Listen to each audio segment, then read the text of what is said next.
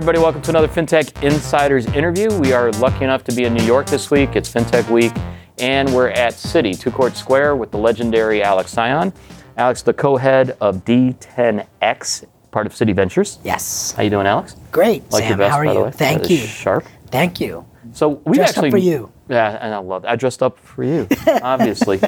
um, uh, well, let's start with the elephant in the room for Yeah. the folks watching. Sure. All right. What does D10X actually mean? What does it stand for? Sure. It stands for Discover 10X. It's it's Citi's internal growth engine. So it's actually a program that was set up by Citi Ventures to basically create and incubate new products and services uh, for Citi that will have 10x impacts and benefit to the client.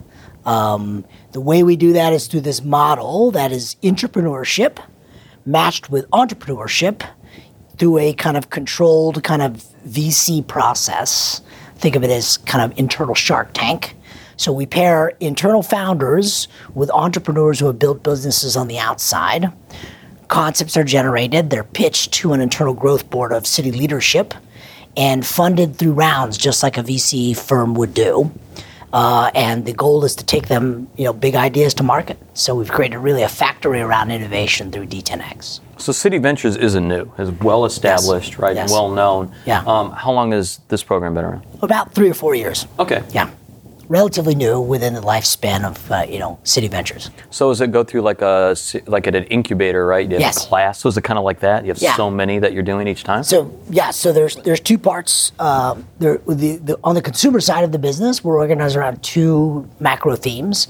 One is modern life. The eco- a second one is economic vitality, and we generate ideas around those two problem spaces. Uh, founders within the business do that. They're paired with entrepreneurs, and we take those ideas to market.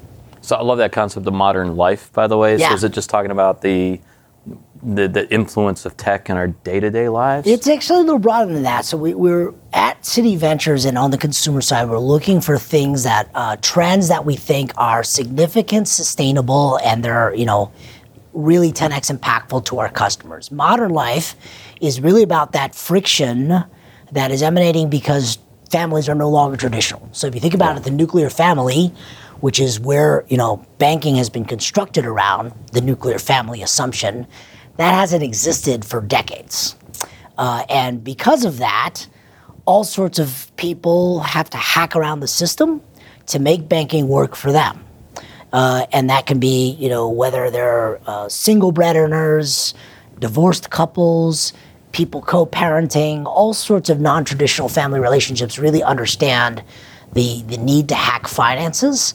And so modern life is about that space: is how can we eliminate the need for uh, for families having to hack finances to, to make banking work for them. so I love that that Shark Tank ish approach to it. So what are you Cuban on that? Yeah, no, no, no. To So me, do I'm- you get I'm to sit on that I of that? absolutely do. Yeah, yeah. So it's it's the the board is con- the growth boards, as we call them, are comprised of the senior leaders across global con- Citi consumer. Yeah. Uh, from cards, retail banking, ventures, uh, strategy, marketing, technology. So it represents really senior leadership from you know that people that make things happen here. Um, we assemble them monthly. They get pitched new ideas, and they get to evaluate them and determine, you know, how we fund them and how we take them to market. Yeah, it's a really interesting approach, right? Yeah. Especially for a, a- company at this scale and, Yeah. and size of Citi. I think the key is it, it keeps the business engaged. So I think one of the key differences I think between Citi and many other programs that I've seen out there from innovation is that this deep connection of innovation to the business. So it's not this separate activity on the side that's kind of happening that you know shiny little object that no one really kind of pays attention to. We're deeply embedded with business stakeholders. They're they're engaged in the process, and it's really their ideas that we're facilitating taking to market. Yeah, and it, I think that's something that that's a reputation that Citi Ventures especially has. Is you know you've had I called you legendary, and you are, in Yeah. my opinion. um, you've had a fascinating career that we'll talk about in a little bit, but.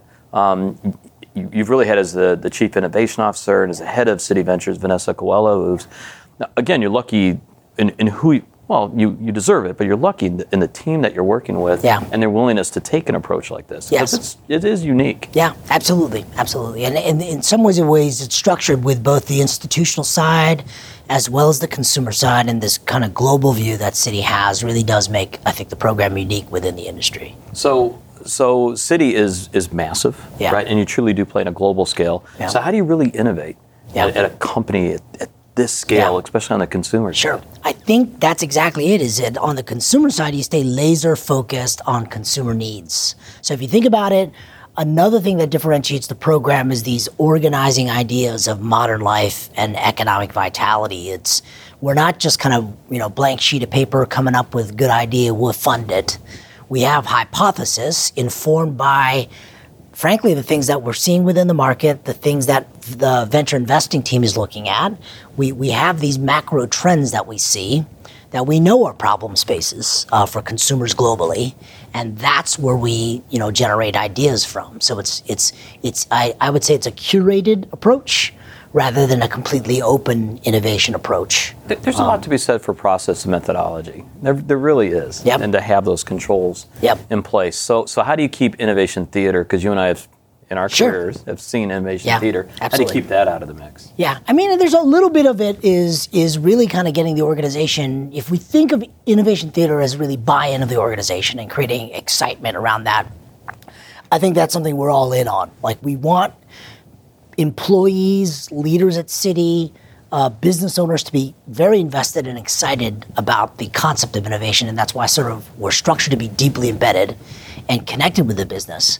Uh, I see that less as theater and more as part of our charter, which is cultural change, right? Like we Yeah. know that this is not, you know, a uh, you know a minor event within the banking industry. This is one where every company needs to really look at it in, at change in a transformative way, and that's part of the charter that Citi Ventures and, and D10X has as well. Is that how do we influence the thinking not only of just from the startups perspective that we're creating, but influencing leaders and employees uh, to want to and be passionate about innovation.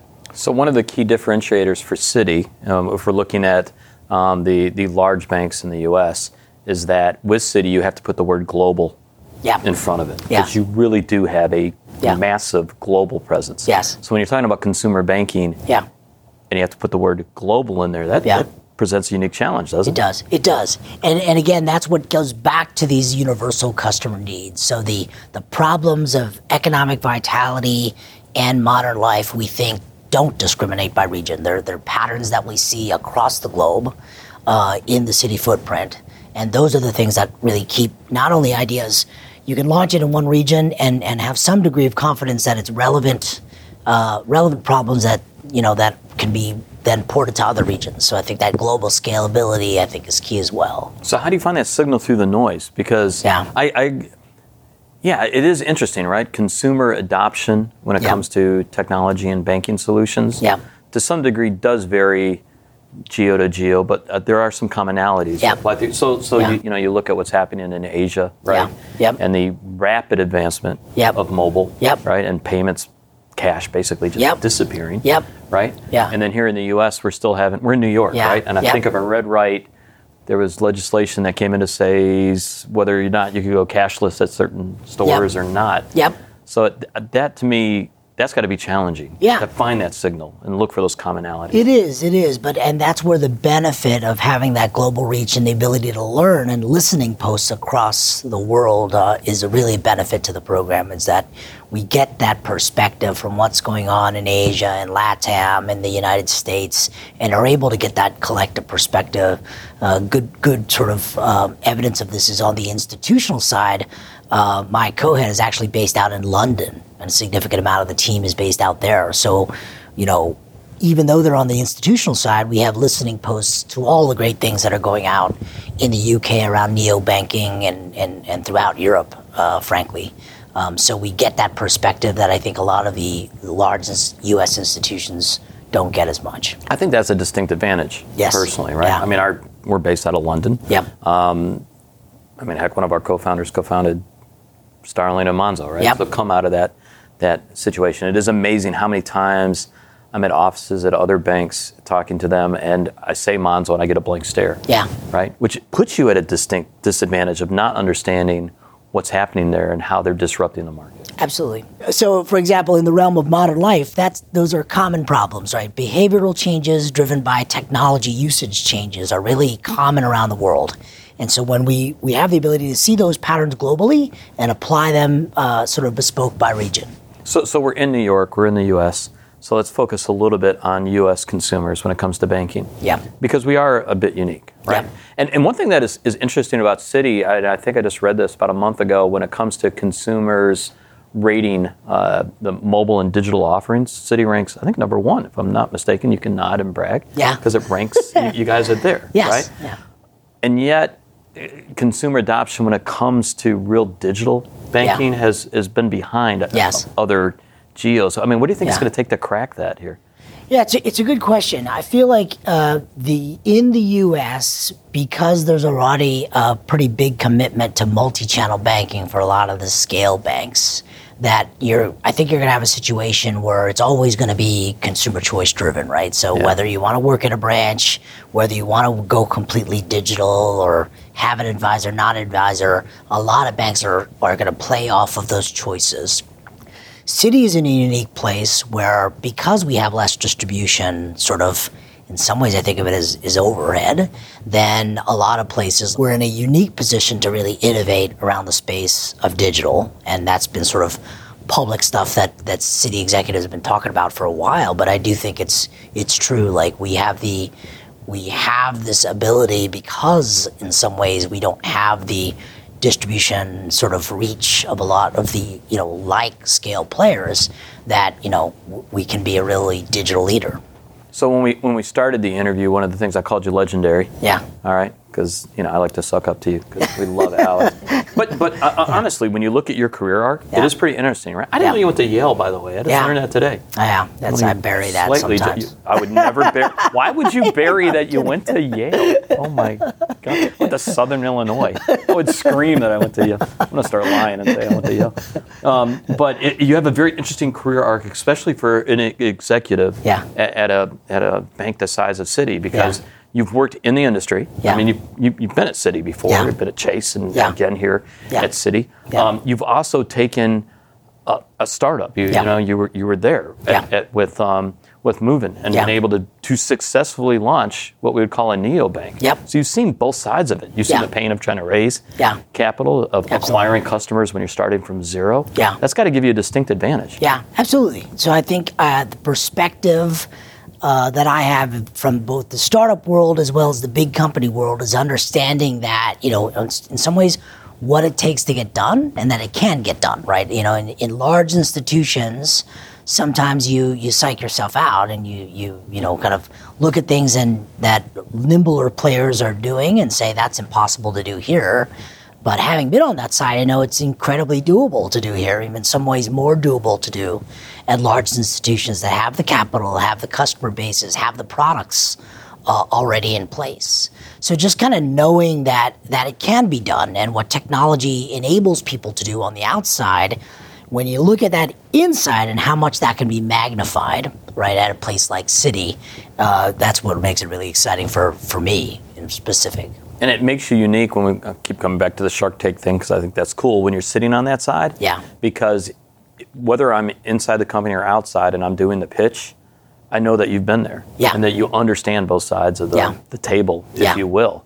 So that's that's great advice that you can bring to them in life experience. Yeah, and I, I think that's a hallmark of our program is we we pair internal founders with entrepreneurs from the outside, like myself and others who have who have started companies, been there, done that, and had to bootstrap it. So you get that perspective of what really does take to create a product in an agile, sort of lean way. And again, what, what technology and, and various kind of product hacks can do, right? Um, how fast they can get to market, how they can resonate with consumers. You know, when you pair that secret sauce of that external perspective with internal founders who kind of have been there, done that in the traditional banking space, know the product set, know the customer needs, it's a pretty powerful combination. So, uh, getting back to Citi being global, one of the things you're well aware of, especially with um, your, your, your cohort sitting in London, is GDPR and P- PDS2 and Yep. everything that comes with that when we're talking about Yep. consumer data, Yep. their financial lives. Yep. And, it, and it's a topic that continues to grow in the U.S., right? Who, who owns the data, right? Yep. And, and how do you manage that, that part of accommodating somebody's financial needs Yep. and the data element of that. I'm, Yep. I'm sure that's woven into just about everything you're touching Yeah. on the consumer side. Absolutely. That that idea of customer control and com- uh, transparency, to me, is at the heart of modern life in specific. Right? Is this idea that you know f- part of the friction and and that cus- customers feel every day is fragmentation of data, uh, and the more that we can give them ownership and give them control. And and many of our startups are really founded on that premise. Like citi is is a, is one of the leading banks to get there in the market with the ability to aggregate accounts for example. That simple move is is really powerful right? It gives it enables customers to have that full picture of their finances which a lot of banks still don't do. So one of the things we do in this interview series is we always ask the same three questions of everyone, and it's it's been very interesting to see the story arc in these three. So I can't wait to hear these from you, especially with the experience you had. So here's the first one. If you look back at your career, Yeah. all right. Normally we say five to ten years. I love you, Alex. I'm going to say twenty. Okay. Let's go with that, everybody. If you look back on those 20 years, Yeah. and if you were yourself to give advice, so Yeah. looking out to give somebody who really wanted to innovate within the banking space, Yeah. what's the one piece of advice you'd give them? Uh, I think I, I, I personally did this, but sort of looking at other people coming through the industry now, it's that that focus on the way technology has been impacting the way consumer behaviors look, less the efficiencies of the business. Like for so long, and you know this, Sam, in the banking space, technology was equal, same equals efficiency Yeah. and cost save. Um, I always looked at it more about what is this doing to the consumer experience and how are consumers going to use these tools to kind of take control of their money. And that was back, you know, starting in the online early 90s.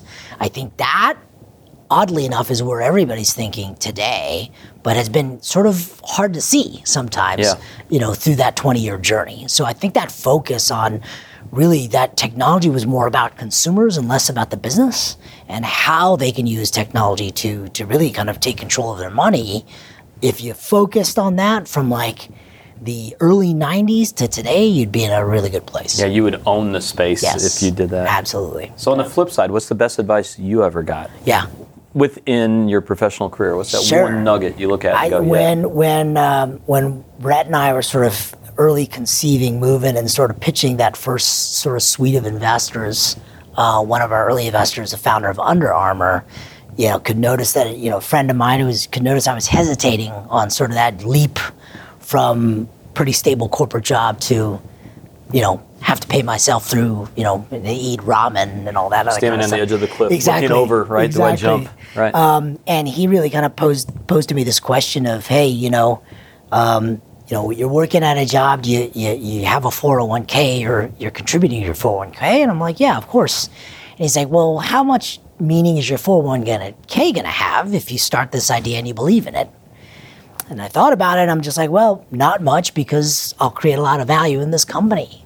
And so, you know, he really put it back at me. So then why are you contributing your 401k?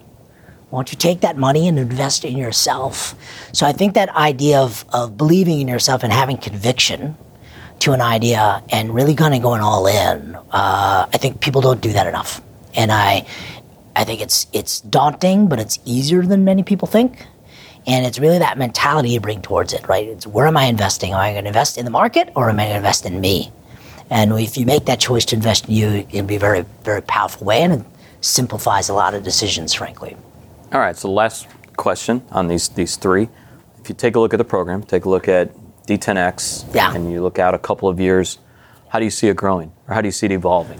2019 is going to be a super exciting year. So you got to come back around and talk to us, uh, some check in. Um, We'll schedule that. Don't worry. We'll do Yes. that right after.